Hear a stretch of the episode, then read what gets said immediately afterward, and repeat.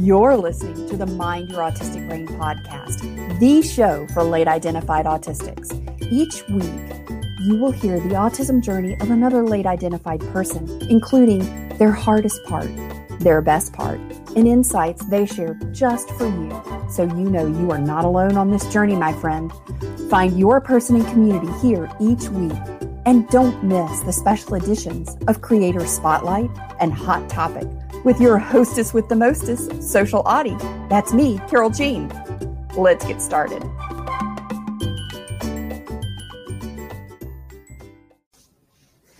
Welcome to Mind Your Autistic Brain Creator Spotlight Edition. Each month, I am showcasing one of our autistic community creators. Today, our creator spotlight is Rebekah J. Samuel from the Healing Place on the Spectrum and Letters of Love she is now a number one best selling published author, and this book is the most incredible gift. And since we are all about hashtag self love Feb 21 this month in the Mind Your Autistic Brain community, if you're following along on Instagram, then you've gotten some beautiful quotes and some self love encouragement each and every day from me. Today, we're going to be showcasing Letters of Love by Rebekah J. Samuel. Rebekah, I'm so glad you're here. Welcome to the show. Thank you for having me. I always love getting to talk with you. we do it on the regular. I know. It's fun. it's, it is fun. It is fun. So, Rebekah, tell us about your creative process. You went through a really tough burnout now in retrospect when you were a teenager and you had been a prolific writer up to that point and had really had some beautiful blogs and some short stories. And due to what I called the technicals, it ate it. yes. ate everything. ate it all. It's terrible. Oh, I know. And it just, it, my heart just drops and sinks every time we even talk about or mention how this happened. But I think it's a really uh, important part of your journey and your story for where you are today. So, would you mind taking us through that story? Yeah, absolutely. So, like you said, I was a prolific writer. It was one of my favorite things. It was the biggest way for me to express myself uh, through writing. And then um, to kind of give some background on what ate my my writings and my genius zone, um, it was my computer. Uh, a, one night in the middle of the night, there was a terrible thunderstorm with lightning. You could see it coming through the window, like you could hear the crashes, and it was very scary. Um, but back then, we didn't know about surge protectors. That's one of those things that you need to have connected to your computer at all times. Just plugging in a, a Lady Gadget tip there. Um, so I didn't have it in a surge protector. I had it directly to the wall. And so then the lightning struck it and killed, fried my hard drive. No backups back then um, because I was very new to computers. I was learning how they work. And I had nothing backed up, nothing saved. We took it to a computer shop and they were like, I'm sorry, it is all gone. So ever since then, I struggled ever writing like I ever did before, which I've now learned is called autistic burnout. Uh, a traumatic event, you know, to something that's a passion um, has destroyed it. So I then started turning to songwriting after that because it was a little easier for me to express myself in a shorter, faster way um, rather than just these long stories and books that I was writing. Um, so, yeah, for years, like decades, I was not able to write like that. And you wanted to, you still had this this desire to yeah. get back to that place where you were writing and it was just all sort of pouring out of you, right? Yes, I think the hardest part was knowing I had a vocabulary built up because I had a very strong vocabulary and I worked hard at it in school in my high school years when those words just weren't there in my brain anymore, which is a, such a weird phenomenon to happen to you. Um, it was like a loss, like a, a devastation, at like a mourning almost. Um, because you do. You, I desired it. I wanted to get back to that. I wanted to get back up on my feet. And okay, that's all right. I'm just going to try to remember everything from my memory and write it all down again the best way I can. Maybe it'll be better this time, but that didn't happen. It was worse. So I'm curious, was this probably the catalyst for you getting into computers and becoming the lady gadget? It was. It was because I mean I always loved computers and I loved working with with Blogger as the platform. I discovered it and it became like my own private blog and journal um, where I was writing. And since then, that is also gone. that whole thing went down the drain as well because I didn't understand how to work Blogger very well on the dashboard. So I didn't back it up. Lost that too. Um, I know it's terrible. Oh uh, my gosh, this is just heart wrenching. It's a heart wrenching story. I know for all you creatives out there. I mean, oh my gosh, oh my gosh, to lose what you have created is just oh, it's devastating. But on the flip side, yes, it also when when you do lose those things and when you don't have those old pieces of work to go back to or to lean on or to refer to. Mm-hmm. I found for myself because I had something similar happen with my art. Mm-hmm. Um, it does open up this space to say, well, I can just create anything without any preface now. It's sort of like this clean slate. Mm-hmm. So now that you've, how did you start to rewrite, to start to write again? Because I, I, know that that's something that just has happened in the last year. And you wrote a, you know, a, a contribution to an amazing book that's now number one. Uh, how did you get to that point this year? What what got you there? So I, you know, I'm I'm a Christian for people who are listening, and I was praying about this writing area of my life for years. I've been praying about it for years, just asking the Lord, when the time comes, I need you to show me clearly when that time is if I'm ever to write again. And the first part was like I said, I started songwriting. I started writing worship songs because it was my expression of my mourning, um, but also I'm going to praise you through the storm. I'm going to praise you through the hard parts of my life. And then I stopped writing there as well for a while because God was moving me into the technical side of Lady Gadget and getting really familiar with the technical computer repair and things like that um, and blogging design. So when I got into this writing again, I you know, he was giving me some indications of you're going to be writing again, so get comfortable with the pen again, right? And that I was like, okay, this is going to have to be like a straight up miracle if I start writing again because I I have a little bit of a PTSD attachment to writing at this point because it was traumatic for me. Um, so I knew that area would have to heal. I knew that that area was going to have to be touched in some way for me to even want to put my stuff out there again. Afraid that I could lose it, someone could steal it. I mean, I was going through all these fears and anxieties, right? What if someone takes it and steals it and claims it as their own because of plagiarism or all these different things?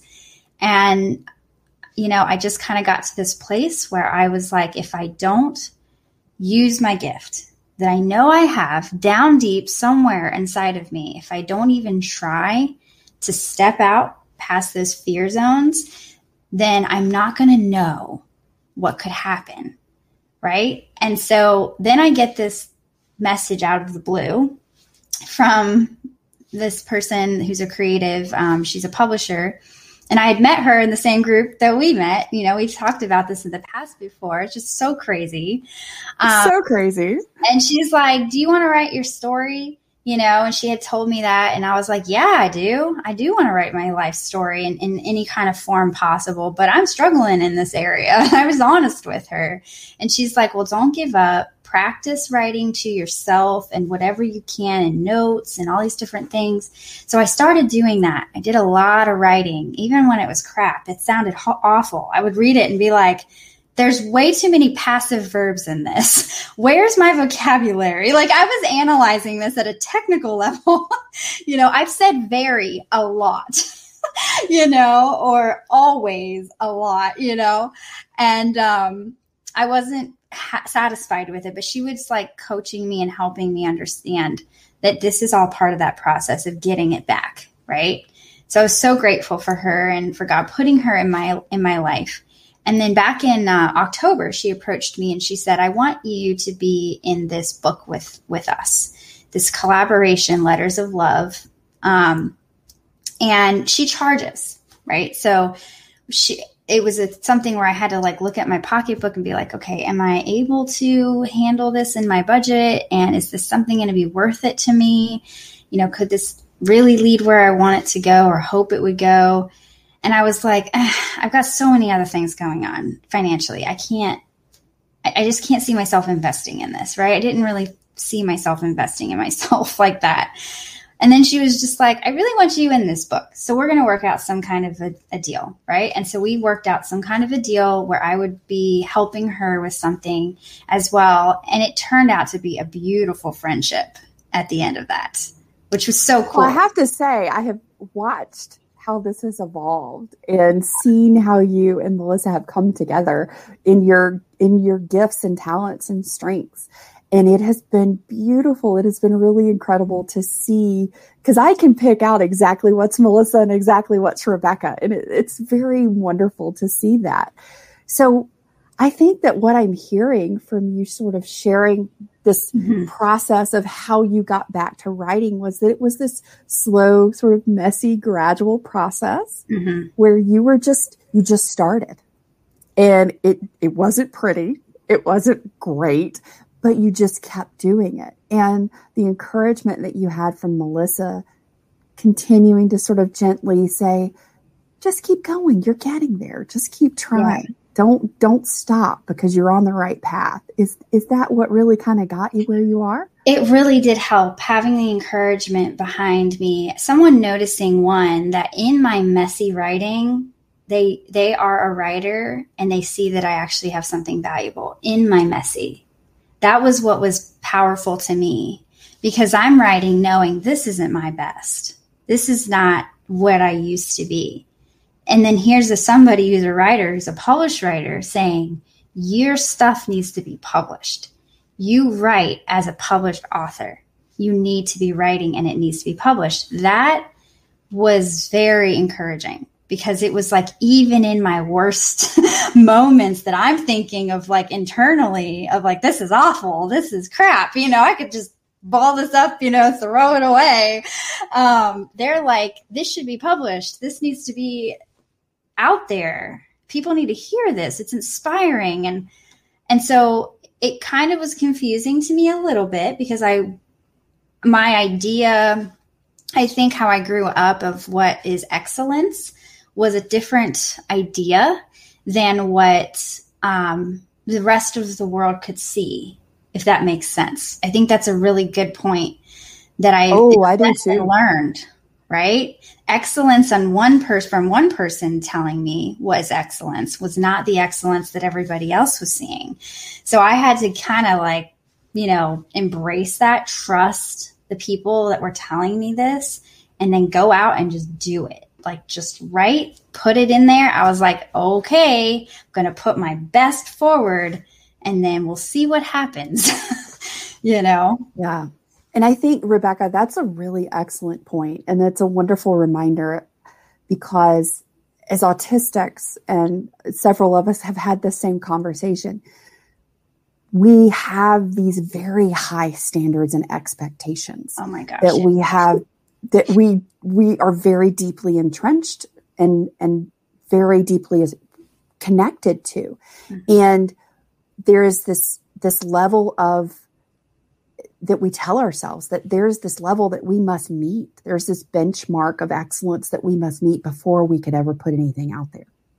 Like it has to be perfect or don't put it out there. Oh my gosh. You are speaking to me directly. Like that has been my one big, huge enemy, my big, scary monster has been that, that very thing. It has to be perfect or it has to be this certain way. It has to meet this standard or it's not worth something. It doesn't have value, you know? And that has stopped me from many years of just doing what I just did this year. you know, it stopped me from making those very big decisions and those huge steps forward in something scary that was, you know, connected to my trauma. Because a lot of times with trauma, you know, you know, I know this very well. With trauma, we tend to hold back from moving forward in healing because we have all of these preconceived ideas of what's going to happen if we move forward, if we take that step. So then we get really, I mean, I, I know it personally, I know how it feels personally. Um, so that's the thing. Like I, you know, I had to demonstrate in one way because I know there's a lot of people watching me. that's too, that's another thing. There's a lot of people watching me. And if I don't demonstrate what I'm talking about when it comes to healing from trauma in my own life, then what do I have to say? Right? I'm not really saying anything. I got to demonstrate it. Yeah. Yeah. You got to walk the talk. Yeah. I 100% agree with you. But I have to share with everybody because if you have not listened to the Ooey Gooey Love Fest that Rebekah and I did back in November, that was our one year friend anniversary. And I think we can both agree that this year, this past year of 2020, that we both took a look at and reevaluated what we were defining as excellence Mm-hmm. And in that process together, you and I really we we've had some very deep and serious like life shifting altering conversations. Yes. And and one of those big things I think both of us came to over several conversations in the beginning was that we have been holding ourselves back. We have been our biggest saboteurs mm-hmm. in, in forward momentum and progress because we had been stopping ourselves on this false belief and this benchmark of excellence and perfection that was unattainable. Yes. And so you and I together said, we're just going to support and encourage one another and we're just going to do it messy. We're going to start messy. Mm-hmm. We know what we want to do and we know it's not going to be perfect when we do it. We were we were agreeing to the fact that we were starting messy and imperfect. But we were doing it for the first time in our lives, both of us, because we had gone through decades of trying to do it the other way and not getting the results that we wanted and not ever feeling fulfilled because we know and de- we know we have this greater purpose.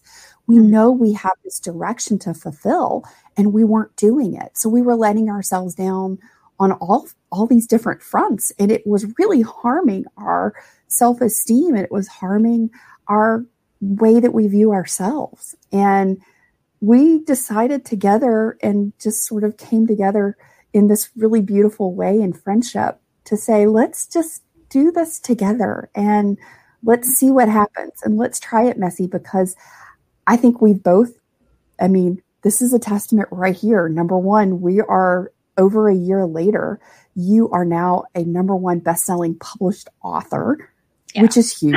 Because when you started, you were like, I don't even know that I can write a blog post anymore. I don't know that I can string four words together and have them make sense. And I was like, I I have done all of these things in my life, but nothing has ever been fulfilling. And I know what I want to do, but I have no idea. I have no technical skills for how to do it. Mm-hmm. This is just going to be really messy. And we both just decided to do it messy and to do it together. And here I am with Mind Your Autistic Brain a yeah. year over a year later in to look at the progress. And it you look at the uh, you can look at the ugly first videos on youtube. Go ahead. Yeah. It ain't gonna hurt my it ain't gonna hurt my feelings because I, I, I, want people to see it and I'm not going to take them down. I'm going to leave them up because I yes. want people to know that you, this is where you can start and, and you can improve. And trust me, I am still improving every day. Hmm. you know, listen to the first podcast, you know, look at the graphics and the stuff. I mean, it, it's an evolutionary process. And I think you and I have discovered that that creative process applies to everything. We can't isolate it just to one aspect of our lives. Right. Yeah. I think one of the things that the lessons that I've been learning through like publishing this book is that I am the only person who can say that's not going to happen. Right. And I say that to myself. Well, that's not going to happen. I look at, I, I didn't realize how negative I was towards myself and what I was. Ooh, you were tough spot. Okay, so talk about, wait a minute. Yes. When you told yourself that's not going to happen. What did you mean? Be more specific. Yes. Okay. So when when you've been through trauma or when you have been told a narrative about your life, it becomes a belief system that you end up living everything through. It's like putting a filter on your life and on your eyes and on your mouth and on your ears to where now everything that comes in is filtered out in through that negative lens, right? And that negative filter. So you instantly start thinking of all the things that could go wrong, all the things that may not happen. And I did that at the beginning with this book. As soon as it was, you know, presented to me that here's an opportunity for you to publish in a book, my first thought was there's no way I'm going to reach the end of that deadline because I knew a deadline was there. and I was like, instantly, well, I'm autistic and I suck at deadlines and I don't like them because they make, they stunt my creativity. Um, and so putting a date on something is going to instantly make me feel like I am not able to, to do this. So I, I initially was about to say, no, I don't want to. But instead, I talked through my process with that publisher, right? With with Melissa. And I said, "These are my fears. These are my anxieties. I'm going to just lay them out for you and tell you why I'm struggling with saying yes to this." And in doing that, we could have a conversation. Because I instead of me telling myself, you know, this isn't going to happen, you're not going to complete the project, you're going to end up being a hassle to everyone else because they're just going to be waiting on you, you know, for all your pieces to be done. And then they're not going to like you because of that. And they're going to be like, I never want to be a contributing author with her again. you know, all of the things, all of the lies that were just filtering into my head. I had to say a big fat no. I'm not going to let those negative mindsets and the things from my past that form my belief systems. This is what I teach in trauma anyway with people one on one. I'm not going to let it define me and what I'm going to do in my future, in my next steps, in my present. So, yeah, I had to take a really hard look at that and examine it for what it was. And it was all kind of boiled down to I'm afraid. This is fear. and I think that you you reiterate and tell this in a very relatable way. And it's one of the ways that I I mentor and coach autistics who are coming to the party late like we did. Mm-hmm. And that one of those things is that we usually hold it and keep it all in. We keep our internal narrative to ourselves and right. we don't share it because it's scary. We don't want anybody to know this is how we think and feel about ourselves. Because if we did, then somehow that would be giving somebody the ability to say, yeah, you're right. Mm-hmm. And that's, that's scary. We don't want that to be said to us. You know, we have a hard enough time with all the things that we've been telling ourselves in our heads, right? So right. we're not going to tell anyone. But when you took the chance and you stepped out and you said, that's what I've been doing and it's never fixed anything. And I continue to feel and think that way. And I continue to stop myself from doing things that I know I should be doing because mm-hmm. they're good for me. They're, they serve me. That's what I want. That's mm-hmm. where I want to go. I want to be a published author. Yeah. I want to write. And so you had built a relationship with Melissa where you had trust and you could go to her and say, Look, I'm just going to lay this out on the table for you. And I'm going to tell you what I'm thinking and how I'm feeling. And that is really part of connecting with your truer self. And that's part of that unmasking process because it's been a safety mechanism because we have been traumatized. We have been hurt by things that people have said or done. And, and, mm-hmm. and a lot of us are very sensitive. And so we take those things very, very hard. Yes. And they shape our self belief and they shape our identity of who we believe we are in the world. And when you get this late identification and you now know you're autistic and you think differently and and you communicate differently and you socialize differently in the world, um, then when we come to this point of, well, how do we go forward and how do I know who the real me is? Part of that is starting to identify and create some of those trusting relationships where we can start to open up and be our true selves and voice those scary Harrys, as I call them, yeah. that we have in our, you know, in our heads and share that with someone who can then say, well, I can see how this is, this might be something that's a fear for you. And I can also tell you that this isn't true and kind of help us debunk those false beliefs that we have. But just by opening up and sharing mm-hmm. with Melissa was a huge step in your process of mm-hmm. getting to write. Yeah. And here's one of the things too is like I was trusting someone who I didn't know super well, um, but I could see cared about me. Like I didn't know her on a personal basis at this time, right? Of when I'm sharing this. But I saw that okay, she's asking me and inviting me into something, which means she sees something valuable in what I do. So that was the first thing. Trust that she sees something in me, right? She wants to use, help me with my gift, develop my gift. Okay. And so that was the first thing I had to get past to trust her. And then the second thing that I had to get past was any kind of criticism that may come I need to listen to what this person is saying because of the place that they have been. They know what the process is. And if there is something that is negative that I need to hear, I need to be willing to hear it. That's a hard part with the trauma because you just want it to kind of go all in the positive direction, right? You don't really want to be told anything negative. But the reality is, there's pieces of us that of things that need to go that got developed because of the trauma. For me, it was the fear of letting other people hear my words, hear my voice, hear what I have to say. And that's something gradually that I am working through in this process now. Um, every time I wake up in the morning, I'm thinking, what is it that's going to come out of my mouth today that could encourage someone? and what am I holding back and why am I holding it back? Right. And it, and it usually oh, is. Oh, pause right there. That okay. quality, quality question. Mm-hmm.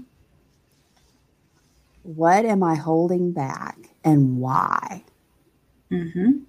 That's a big one. I think that's a big quality question that we can all ask ourselves yep. when it comes to the creative process. Because when you're creating, and I think that that you will agree with me on this, and I want to hear how you feel about this, Rebekah. The creative process is exceptionally personal. You are sharing yourself.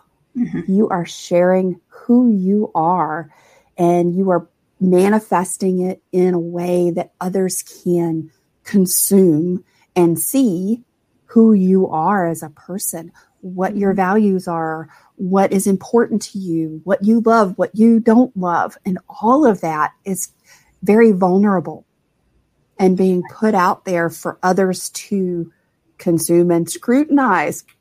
Because we know as humans, we are all judgy people, whether we want to intentionally or not. We subconsciously yeah. are judgy people. right. And that is a scary thing.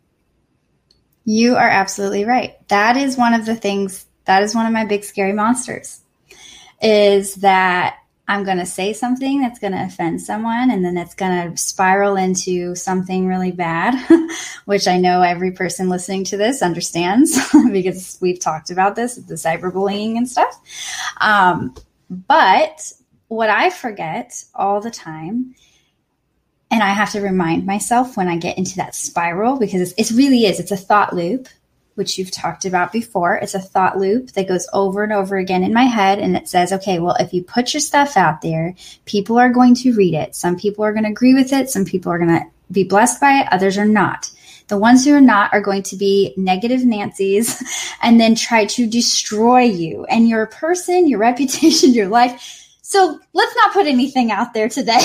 you know, that is my thought process I'm going to avoid the hurt. I'm going to avoid the uncomfortable at all cost. So right. I'm just going to make myself really small. Really, really small. Yes. And I, but and then I, on the other end, I hear my friends and I hear people in my life saying, we would love to hear more from you.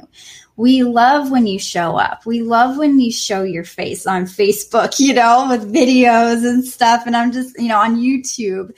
And I'm just like, okay, there has to be that point in which I say, my creative process is an expression of me. And if I keep waiting and waiting and waiting year after year to do something with it and share it, eventually I'm going to be gone.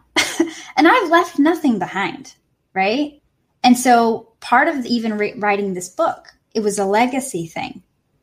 It's like there's going to be people reading this who didn't know me in person, but they're going to get a taste of who I was, which is kind of a neat thing to think about. And that's how it is with anything. When I see people writing blog posts about their life, and, you know, maybe people in the moment are like, I don't want to read about your life. But what if someone comes across that blog or comes across that content in the future and it's just what they needed to hear in that moment? And that's what I've been learning in this process is that we all have something to say and share. And we have a very unique perspective individually, even if it's the same story as everyone else.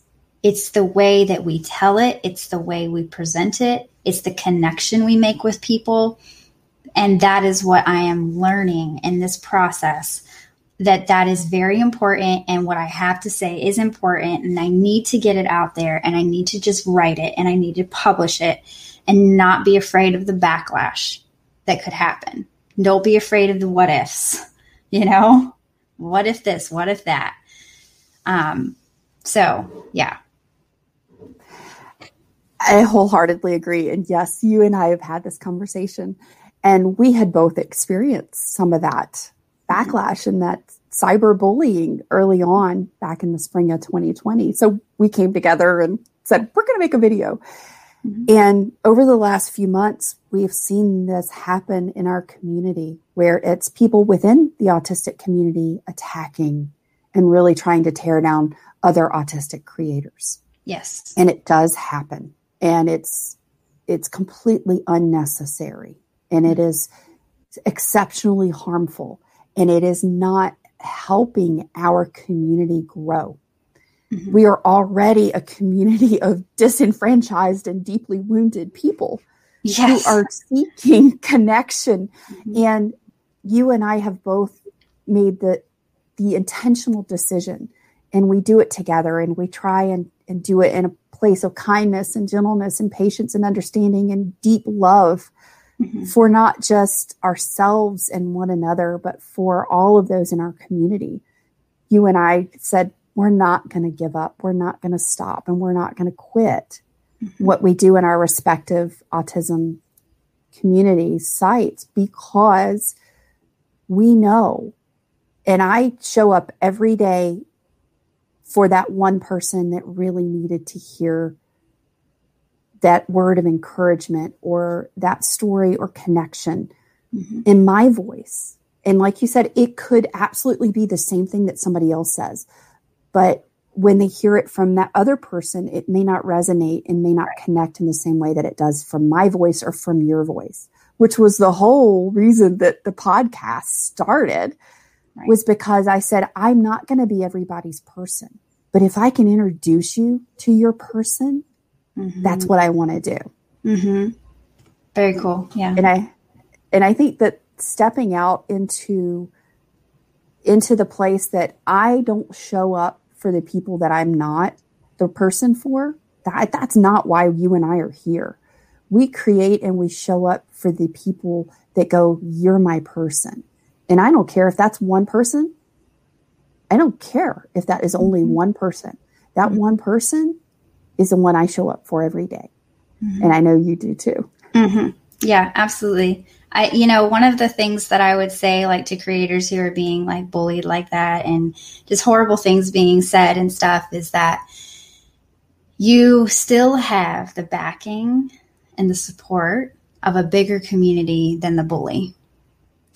So when people are seeing it happen on your feeds, on your Instagram, whatever, wherever it is and that you're creating, there's another community that is going to back you up. So find them. You know, we are here. Come to us, jump into our communities and be like, these are your people, right? It doesn't matter what they say. And a lot of things like we, we had that whole video on this, on the words and how words, words are cowardly, really. It's a cowardly way to try to influence without saying it to your face. It's easier to do it online. Um, but really, you know, I see stuff like this all the time. And I've had things said to me as well of like, you know, you just need to be quiet. You just need to shut up and stop talking about, you know, these things because we don't care, you know? And I'm like, well, you may not care individually, but I know that all these other people that I just said that to do care. And those are the people I'm talking to, not you. Yeah. So I it just, takes a lot more strength and it takes a lot more elegance mm-hmm. to just bypass something you don't agree with.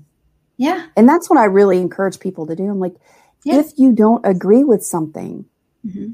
and and your response is not going to do anything other than cause harm right. to another person, if it's not coming from a place of kindness, mm-hmm. you know, there is a difference between reaching out and saying, Hey, I really appreciate where your heart is. Like I had somebody on Instagram that I didn't know and I had posted something that I I was thought was encouraging and it was it was loving and it came from a place of love. And this person was really kind and they said, I know that you're trying to say something encouraging and this is supposed to be positive, but I want you to know there's some of us that would take this and it would be really triggering and really hurtful because mm-hmm. then we would question our ourselves. And I thought, you know, I kind of had this funny gut feeling that that wasn't a, a, super fit, but I, I didn't listen to myself. And so I, I mm-hmm. thanked her. I sent her a message was like, thank you for being kind mm-hmm. in how you conveyed your thoughts and how you felt.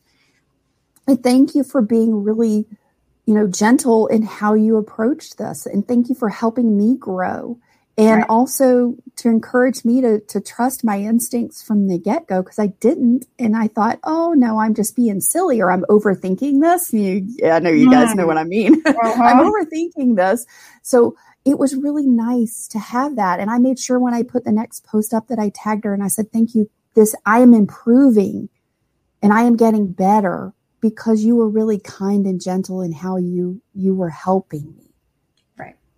Yeah. You know, and there's a difference. Very there really so. is. yeah. And that's one of the so things too that I've noticed is that, you know, we we creators, people maybe in the spotlight, because this is creators in the spotlight, right? There's this like I think it's part of that expectation standards thing, that high standards thing. We put on people that are creators in the spotlight, expecting them to be this thing, but we are imperfect people figuring these things out as well. And I feel like that's an important point to say. Like we also are working through our own stuff in the process of doing this. We haven't arrived.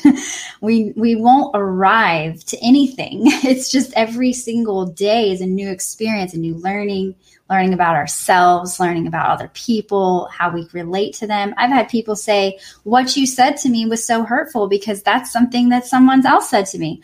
Well, thank you for letting me know that because I would never have known that that's the exact phrasing, the exact words that were spoken to you.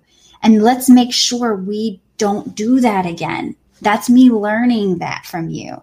So I think it's important to make that point to not hold your creators in such a high, in your leadership in such a high standard because we will fail you. we are going to fail you at times. It's how we handle it, it's how we both handle it in the relationship that matters. Yeah, it really is. And I think that's such a wonderful point. Thank you for saying that, Rebekah.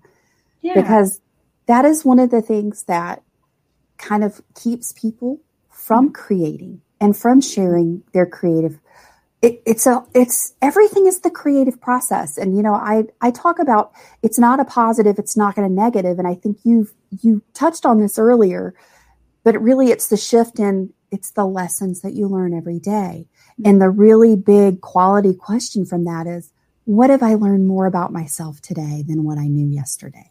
Right. Yes. And as a creator that is essentially what we're learning more about ourselves every day. And we mm-hmm. are imperfect, we are fallible, we make mistakes. But when those things happen where we haven't done something to, you know, this standard that someone on the other end might have, then instead of having the response of, oh man, they're learning, just like me, I'm learning, they're learning too. Right. To to attack and tear down instead of say, all right, here, my friend, I think this might be part of a lesson you need to check out today. Yeah. let me see, let me see how, how I could help you and perhaps we could help each other because really it, it has to be a, a two-sided conversation oh, yes. that we have together. Mm-hmm. Um, so in that, in a two-sided conversation, your letters of love mm-hmm. are two conversations that you have from two different perspectives. Would you mind sharing what those two letters, those two recipients of your love letters were, and a little bit about the story and how you created those, please? Yes, yes. Okay, so the first one is a legacy letter. It is designed to be written in such a way where anybody in the past, present, or future could read it and relate to it.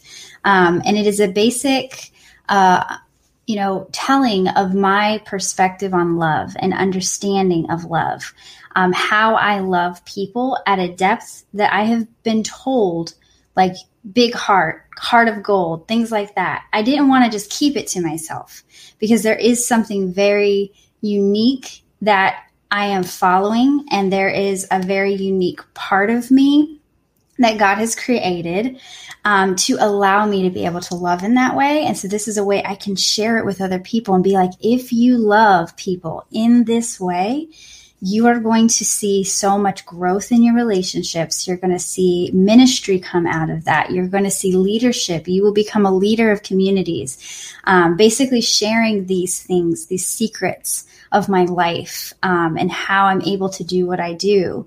Uh, so that's one perspective. And then the other letter is to my husband um, with the process of unmasking. We were just talking about this last night. And he was expressing how unmasking is really hard for him. He's a neurotypical. And uh, we didn't know that I was neurodiverse when we got married. We did not know a lot of things about our whole process and who I was. And he's like, I married thinking you were one person, but when we married, you relaxed, you felt comfortable, and you unmasked. Now we understand what that is. And so now I'm married to a different person than I thought I was married to, which can be very hard, right? Very difficult. so we've had to work through a lot of things in our marriage. And my letter is kind of walking through some of those things, but in a poetic way. Um, which I think you've read the letter, right, Carole? Yeah. Oh, I've I've read both of them, and I've read the entire book. I I picked it up the other night mm-hmm. to just kind of glance over it because I thought, oh, I'm just going to kind of like sprinkle through it, and I'll just kind of check it out. And I started with the very first one, and the next thing I knew, I was reading the last page. and it was, and it truly, oh my gosh, it is just the most beautiful journey mm-hmm. from all of the authors and they they share their perspectives of why they were writing it and who they were writing their letters to in the beginning and sort of their little intro. Mm-hmm. And then you read this letter. I mean, from uh from the very beginning where one woman is speaking to her children and mm-hmm. mentioning the children that weren't there anymore. And the, all the way through to the woman who had had three strokes and how it had mm-hmm. changed mm-hmm. her life and writing that and all of these beautiful stories and love from perspectives and experiences that I never would have associated with a love letter. Right. I mean, this really is a phenomenal book and just the mm-hmm. way it's written and all the different voices and perspectives. And I love yours because it's really the only one that's written the first one in the legacy book that's written to a community of people. Mm-hmm. You want to share who that community is?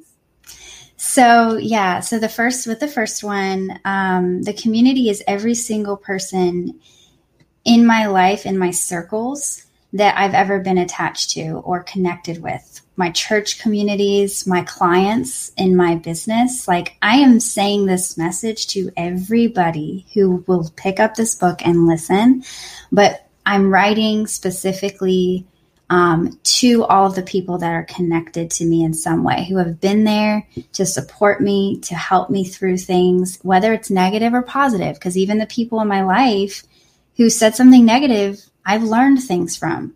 So even the people that are hard to love, those are also people who are recipients of my letter. Um, and so yeah there's like all kinds of people like because i'm a very people person.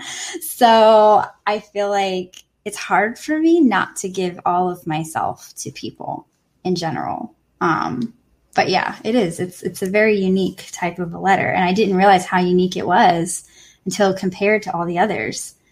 So it really I, is. And it stands out beautifully in the sense that it is written in just this incredibly loving way to everyone who has touched your life, mm-hmm. period, in mm-hmm. all aspects. In all aspects. So, how about this one that you've written to Jason? Now, now we're recording this before the week before Valentine's Day, and I know that you have been planning from from the inception of this, mm-hmm. and I also remember when you wrote the letter to him and the circumstances.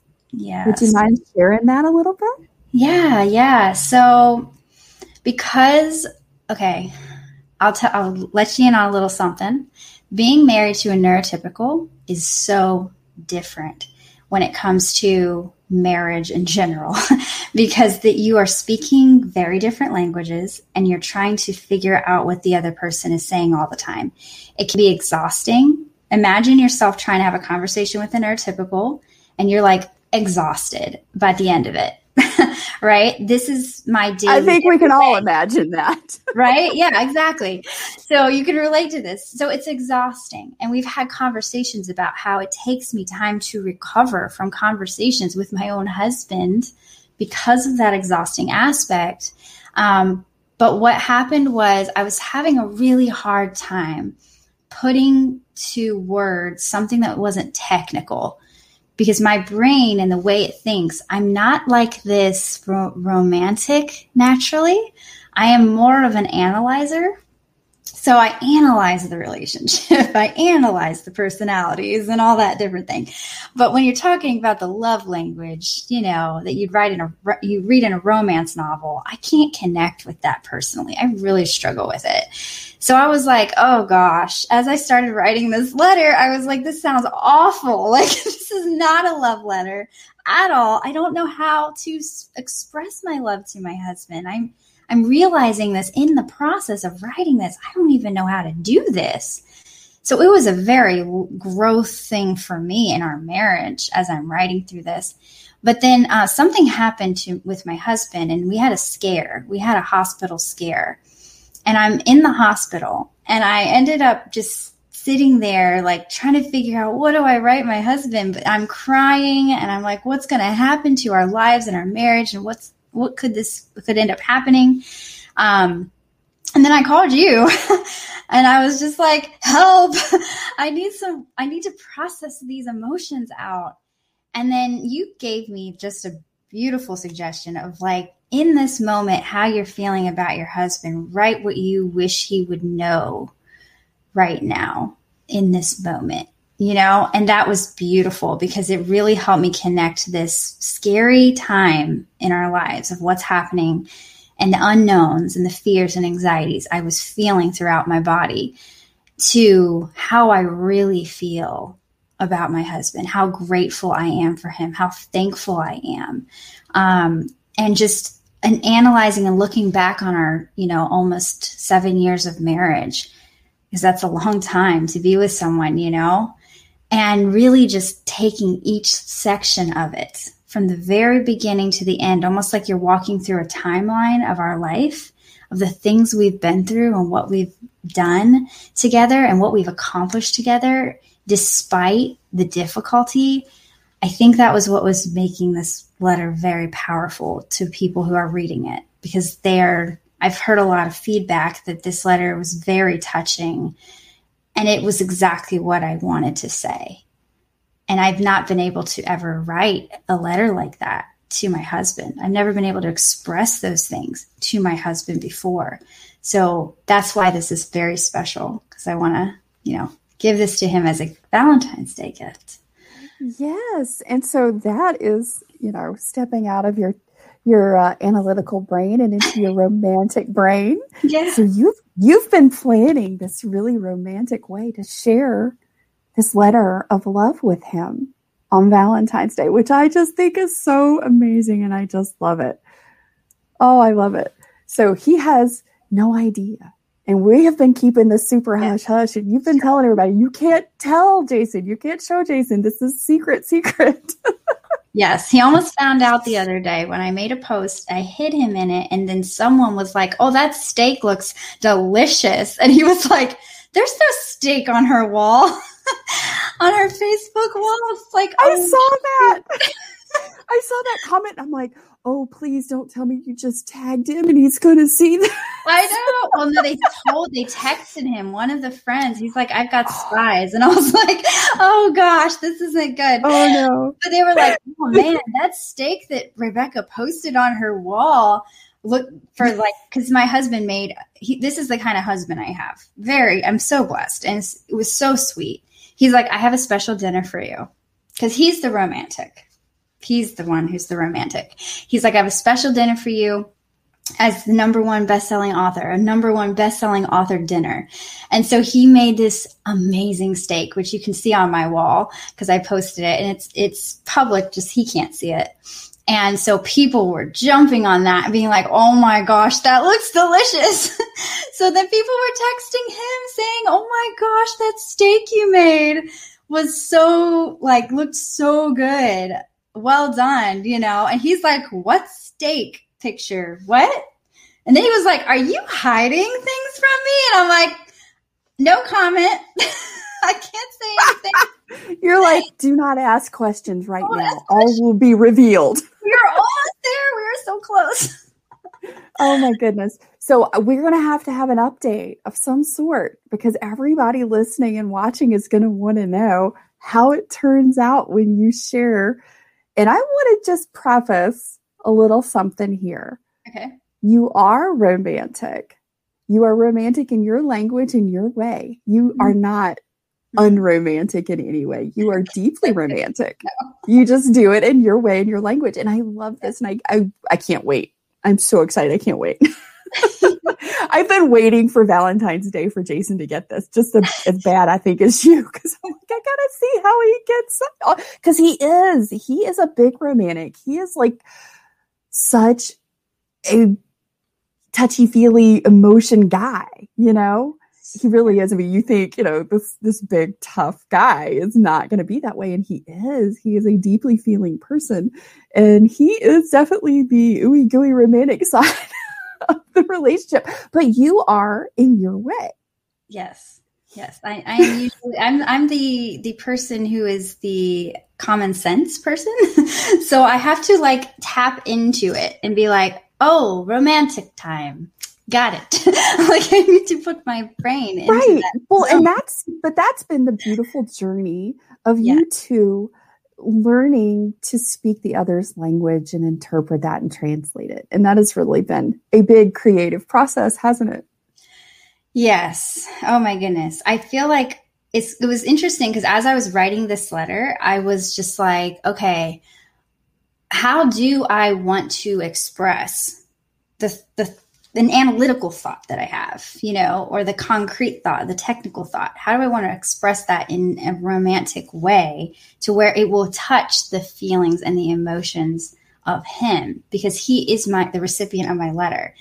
I need him to feel it. I need him to absorb it and understand it and get it. And that was my biggest challenge because, you know, when you're not touchy feely romantic type, it's hard to understand and get into the shoes and into the head of the person who is. Um, but I think in that moment of, you know, I could lose my husband, that it brought it in. Like, this is how I really feel about my husband. And this is very deep, you know?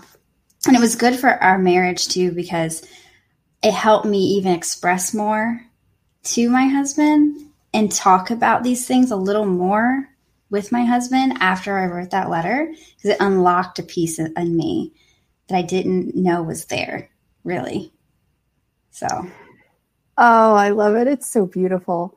So, Rebekah, as a published author, number one bestseller, Letters of Love is out today, and you guys can go on Amazon and get a digital copy or order a printed copy with these beautiful full color photos of Letters of Love. Rebekah, what would you share with someone who is watching or listening today who has this passion to write, who has this story that they want to tell? and they want to publish it. What are some tips that you have for them to get them started on their journey as a writer and creator? So, one of the things that I have learned in this process is don't focus on it as a moneymaker, as a business. Don't focus on it that way because a book, you know that the market is very saturated when it comes to books, right? So, if you're wanting to tell a specific story, your story may not be the story that is the like the biggest thing everybody's, you know, grabbing, right? But it's the way that you talk to people about it. You share with people about it of this is a piece of me giving you as a gift. I want you to see what I had to say. I want you to understand how I feel and where it came from. Um, I think that's what's connecting with people in this book. Um, also, the thing I would say is, you know, if you're going to want to self publish, it is a hard process. It is not easy like people try to say it is. If you're wanting to do like a full full book, um, so you want to connect with a publisher, someone who knows what they're doing, through all the hurdles, fact you, and you know in a way, like it's kind of interesting because in this process, um, me and my publisher have been talking about allowing a more open area for people to self-publish who may not have the the high-end money available um, and how could we make that work and help people in that way so we've been kind of talking about that a little bit we don't have anything set in stone but we see that there is a barrier between the little guy and being able to do this. And we want to kind of find a way to close in on that gap because it's the people who have a lot of money tend to write the books and publish them. That's the reality of it. Um, if you want to in, you want to invest you do want to invest because that's going to help you hit your deadlines. It's going to help you take this seriously because it is a serious project. Um, but you want to have a coach. You want to have a guide along the way. And so somebody is interested in something like this definitely come to me send me a message because we may have something in the works that will help you get to that point which is pretty exciting Yeah, so share with us and our community listening and watching today where they can connect with you, Rebekah. So, the best way would be my website because then you can send me an email or through my contact form um, and also check out what I do. Uh, www.rebekahjsamuel.com. Pretty simple and easy. Um, just make sure the spelling is right, and I'm sure you'll put it in the show notes. yes, uh, yes, I will. Yes, um, but that is a great way because I have everything I do for the most part plugged in in one place so that you can kind of see, you know, ministry things that I do. I do a lot. I'm a creative all the way around. Yes, you so are. I am involved in so many different avenues. I think neurodivergent is the word, maybe. I've been discovering that's like being able to go in all these different directions and stay on top of everything too. That's very much who I am. That describes who I am, being able to do that. So I think it would be um, that'd be the best place to to reach me instead of telling you all Fantastic. the places. well, and I want to share too that if when you go to Rebekah's website, she does have specific newsletters for each of the of the projects that she's running.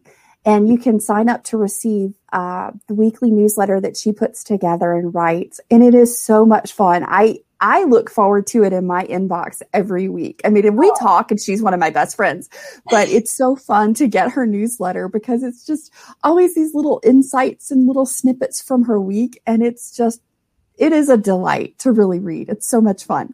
Oh, and speaking of newsletters, I appreciate speak, Oh, absolutely. And speaking of newsletters, the Mind Your Autistic Brain community newsletter is out, and we have published the very first one. And the title of the newsletter is called The Brain Dump. And in it, I share some really quick resources from things that I've been enjoying throughout the month, a podcast an article. And the one this month has got a phenomenal podcast episode from my friend Tim Goldstein from the Neuro Cloud. And it is wonderful. It is one of the presentations that he gave at Google and he is a, he's a Googler.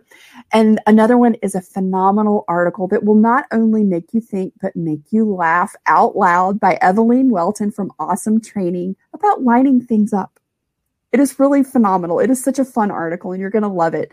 Um, and it's got all the things that are happening in the Mind Your Autistic Brain community. So make sure that you also sign up and don't miss out on the once a month newsletter, super short and sweet with lots of fun resources from the Brain Dump.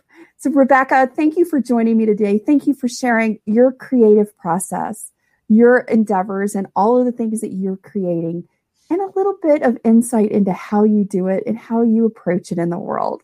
Thank you for being here, Rebekah. Thank you so much. And thank you guys so much for just supporting Carole Jean um, with the Mind Your Autistic Brain. I feel like it has been a really neat community. I've been following the community, and you guys are just awesome. I just have to say.